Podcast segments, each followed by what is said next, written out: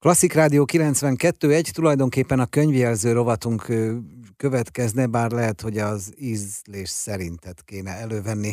Valahogy összehozzuk a kettőt, az biztos, hogy a főszereplőnk és vendégünk Fiala Borcsa lesz, aki egyébként főszerkesztő, két gyerek édesanyja, író, újságíró, de most mint receptkönyvírót vesszük elő. Vagy nem biztos, hogy ezek receptkönyvek. Az biztos, hogy a Gastro egypercesek örömfőzéssel körítve című könyve kapcsán recepteket és novellákat hoz össze. Előre szólok, hogy nagyokat fogunk nyelni a beszélgetés során. Fogadják szeretettel Fia Laborcsát! Mivel ez egy könyvjelző rovat, tehát valahogy azért az irodalom felől is meg kéne közelítenünk téged is, meg a recepteket, azért egy balatoni nyomozásnál, vagy egy kalandok az erdő mélyénnél ez egy rövidebb etap. Kicsit elfáradtál, vagy ez volt inkább a jellemzőbb, hogy Örkény Istvánhoz, meg Nagy Lajoshoz, meg a novellista vénáthoz nyúltál? Ezeket igazából három éven keresztül írtam, párhuzamosan a könyveimmel, meg ugye én mellette a VMN-nek vagyok a főszerkesztő és újságírója, tehát napközben újságcikkeket írok, hajnalonként könyvet, és amikor meg eszembe jut valami ilyen kis novella ötlet, akkor ezt meg gyorsan lefirkantam a közbülső időbe. A gyerekek meg az árvaházban, nem közben? Azért kelek korán, tehát hogyha a könyvet írok, akkor általában fel szoktam kelni ötkor, hogy a gyerekek mire elkezdenek ébredezni, akkor teljes menetfelszerelésben tudjam a anyai feladataimat is ellátni. Az alcím szerint ez a könyv megmutatja a legrövidebb utat a nők szívéhez. Ugye mindig fordítva szoktuk mondani. Ebből lett eleged egy feminista felbuzdulással? Nem is annyira feminista, de hát én nagyon-nagyon szeretek enni, és akkor itt elárulom, hogy az én szívemhez például abszolút közel lehet jutni egy nagy tál mac and cheese-zel. Mm. Szerintem ez, ez egy nagy hülyeség, hogy csak a férfiakhoz vezet az ételen keresztül az út. Az nagyon kevés olyan férfi van szerintem, aki veszi magának a bátorságot, vagy lehet, hogy csak én nem találkoztam ilyenekkel, és mondjuk a randira úgy hív el egy nőt, hogy fősz számára egy vacsorát, de hát ezzel abszolút le lehet venni minden nőt a lábáról, vagy a legtöbbét. Akit nem lehet, az lehet, hogy nem is érdemes. Van-e ebben korszellem, van-e ebben divat, hogy a benned rejlő novellákat egy ilyen úton tárod az olvasók elé? Azért azért ennek most nagy keletje van, minden gasztrónak nagy keletje van.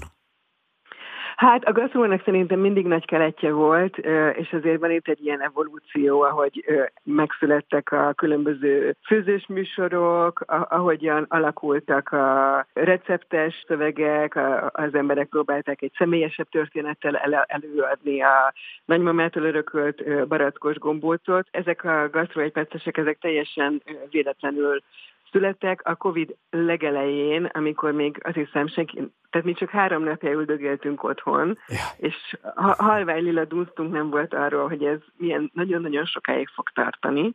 Amíg mások a WC papírt vásárolták föl nagy buzgón, én valahogy szertettem két kiló lila színű burgonyára. Oh. Azt ott hagyták a, a vásárlóközönség, és éppen lila színű burgonyából csináltam otthon lila színű nyokikat, miközben a gyerekeim arról faggattak, hogy mikor lesz ennek az egésznek vége, meg mikor lehet menni haverozni, meg mm. micsoda dolog, hogy nekik otthon össze kell velem záródva lenni, és akkor itt született meg a szegény asszony története, akinek annyira halvány lila dúsztja sincs a válaszokról, hogy a végén még az étel is lila színű lesz. És akkor eljöttem, hogy tényleg tulajdonképpen a, egy csomó ételhez hozzá lehet kapcsolni ezeket a kis agymenéseimet, és így néha az ételekből jutott eszembe valami történet, néha meg eszembe jutott egy történet, ami nyilván nem egy egész regény, csak egy ilyen kis egyperces, és akkor ahhoz passzítottam hozzá egy ételt. Melyik kezemet vágjam le? Hát közben kéne pucolni, szeletelni, keverni, sózni, meg lapozni. Mit javasolsz így praktikusan? Hát ezek a, tényleg egypercesek, tehát maximum, maximum három perc alatt végig lehet olvasni egy történetet, tehát amíg fölforr a víz, vagy amíg kisül a tükörtojás, addig bőven le lehet darálni. Úgyhogy kicsit kutyul, kicsit ezt csinál, meghámoz, összerocsant és kész. Kezdőknek is javaslod, nyilván az olvasást igen, de a receptek elkészítése? Az én párom, ő egyáltalán nem szokott főzni, meg nem is nagyon ért hozzá, úgyhogy ő a recepteket például teljesen átugorja, ő csak jókat röhög a gasztó egyperceseken, Szóval, hogy simán lehet ezt, mint novellás kötet is forgatni, de egyébként vannak benne kifejezetten egyszerű receptek, hogyha hallgatókkal megoszthatok most egy nagyon egyszerűt, uh-huh az ember fogja a paradicsomot, fölkockázza, remélem, hogy ez mindenkinek megy, és aztán ö, fogja azt, amit ázsiai boltokban lehet kapni, ez a pácolt gyömbér, amit rendszeresen a sushi mellett szoktunk igen, látni. Igen. Sokan nem eszik meg, én imádom, és nagyon meglepő, de ez a kettőnek a kombináció, ez egy zseniális dolog, Szóval igazából ennyi a feladat, hogy összekeveri az ember a felszeletelt paradicsomot a fölcsíkozott pácolt gyömbérrel, és aztán bezsebeli a rajongó pillantásokat. A 63 receptből azért még maradt, úgyhogy folytatjuk a beszélgetést Fiala Borcsával, a legrövidebb út a nők szívéhez című könyve kapcsán. Klasszik Rádió 92, egy még mindig beszélgetünk, még mindig eszünk, vagy legalábbis szeretnénk.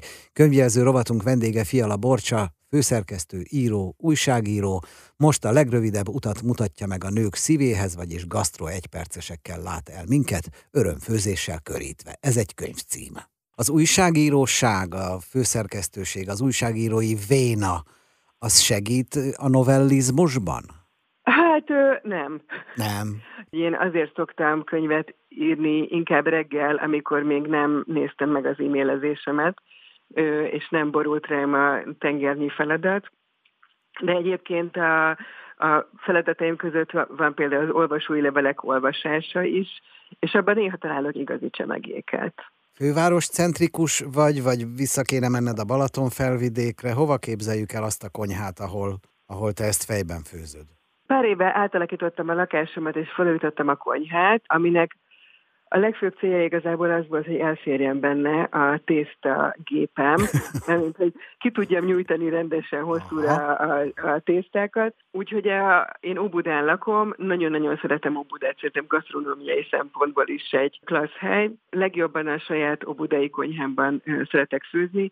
Édesanyámnak van a Káli medencébe kövelgős nyaralója, ugye a mhm. balatoni nyomozás is azért játszódik ott, mert azt a területet nagyon jól ismerem de az egy, az egy nagyon picike konyha, ott nem szeretek annyira főzni.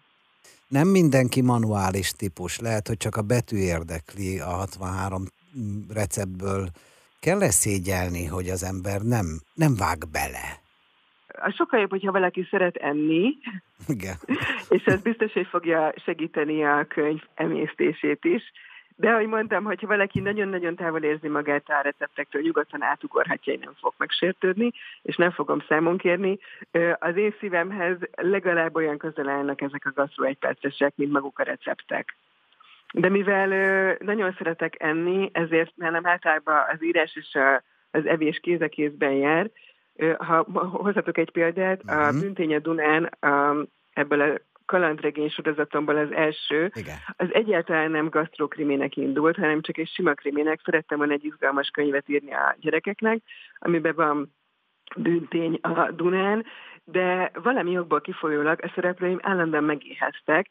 Ezt egy kicsit ö, nehezítette, hogy a főszereplőmnek az apukája ráadásul szakács, oh. az anyukája pedig cukrász, és ezért a, a szereplők úton útfélen nekiállnak valamit enni. Ezt nyilván dramaturgiailag kihagyhattam volna a könyvből, de én olyan örömmel merültem el ezekben a csoki szökőkutas, menedzselés dolgokban, hogy muszáj voltam beleírni, és nem régiben jelent meg ugyanebből a sorozatból a Bakonyi Zsiványok című regényem, az is ugye ennek a 10-től 14 mhm. éveseknek, vagy 8-től 14 éveseknek szóló sorozatból, ahol most már elengedtem azt, hogy megpróbáljam lebeszélni a szereplőket arról, hogy egyenek, és mivel az erdőben játszott, vagy az erdőben gyakran elmegy kirándulni a főszereplőm Kadosa, részben azért, hogy találkozzon a 19. századi zsiványokkal, az ő nővére rendszeresen csomagol neki tíz úgyhogy a világ összes szendvics és tízórai lehetőségét próbáltam ebbe, csak úgy szörmentén beletuszkolni a magam szórakoztatására. Az nem olyan ördögtől való, hogyha az edukációban van egy olyan tantárgy, ami, ami a hasunkkal foglalkozik, és oda járhatnak nyugodtan ugye fiúk is. Ne, nekem ugye egy fiam meg egy lányom van, Aha. mind a kettő ugyanúgy láthatta, hogy én állok a konyhába, Sőt, képzeld el, egyszer a, a nappaliban olvastam egy könyvet, és a kisfiam, akkor még kicsi volt, kijött, és egyből a konyhába keresett. Tehát tudják, hogy nekem ott a helyem. Ezzel együtt a fiam sokkal, érdek, sokkal jobban érdeklődik a, a főzés iránt, mint a lányom. A lányom jobban szeret enni, tehát sokkal kevésbé válogatós. Mhm. A, a, a fiam viszont szeret főzni, és tök érdekes, hogy én például azért is szeretek főzni, mert engem az nagyon kikapcsol, tehát egy stresszes nap után, mikor hazajövök az irodából, nekem tényleg egy flu élmény tud adni azt, hogyha fölvágom a zöldségeket, összerottyantok ezt meg azt a fazékba. És terep a kisfiam, amikor elindult a az egyetemről haza, este fél tízkor ránéz, hogy készüljek fel lelkileg rá, hogy amikor ő hazajön, akkor ő látkást fog sütni, mert ő azt nagyon megkívánta. És hogyha megnézed, akkor a világ sztárszakácsai között is azért túlnyomó részben férfiak vannak. Tehát én nem mondanám, hogy egy ez egy női dolog lenne a, főzés, vagy az etetés. Nyilván a különböző szinteken mondjuk eltérő a, a nemek aránya, aminek szintén van oka, ez már nagyon messzire vinne. Szóval én, én a, a, aki szeret enni, azoknak a javarésze szerintem meg tud tanulni főzni, hogyha ebbe örömét leli, nemtől függetlenül. Ha még bírják gyomorral, akkor folytatjuk a beszélgetést nem sokára Fiala Borcsával, tehát a legrövidebb út a nők szívéhez. Nálunk jelen pillanatban betűkön keresztül vezet, amik receptek, ezek a gasztro egypercesek örömfőzéssel körítve.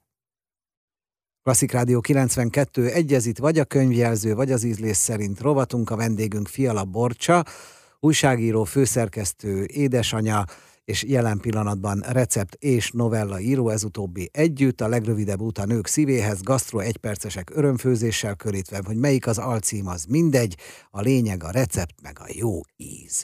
Tényleg jöjjön egy, egy jó mákos guba. Képzeld el, hogy én nagyon nem vagyok édes szájú, úgyhogy oh. mákos gubát ezt viszonylag ritkán szoktam csinálni, és ha, ha vendégeket hívok, akkor is fel kell másoknak hívni a figyelmemet arra, hogy ne felejtsek el desszerttel is készülni. Úgyhogy a, a mákos guba ez nem szerepel már olyan sokat a repertoáromon, de most például a hétvégén voltak nálam vendégek, akiknek csináltam egy Mississippi Mad Cake nevezetű desszertet. Na amit azért hívnak így, mert hogy annyi csokoládé van benne, és a sok csokoládétól annyira szinte fekete már az egész torta, hogy úgy néz ki, mint a Mississippi-nek az iszapja. Jó. Hogyha egy mákos guba helyett egy ilyen Simá, tudom, sima, ó, meg lehet venni, bár, bár le, le lehet kenyerezni, bár nem tudom, a, a magyar nyelv az ilyen, de, de bármikor. Jó, a 63-at mikor követi a következő, hány hét van egy évben? 52, vagy, vagy, vagy valami? Nyilván van kézben, van fejben még.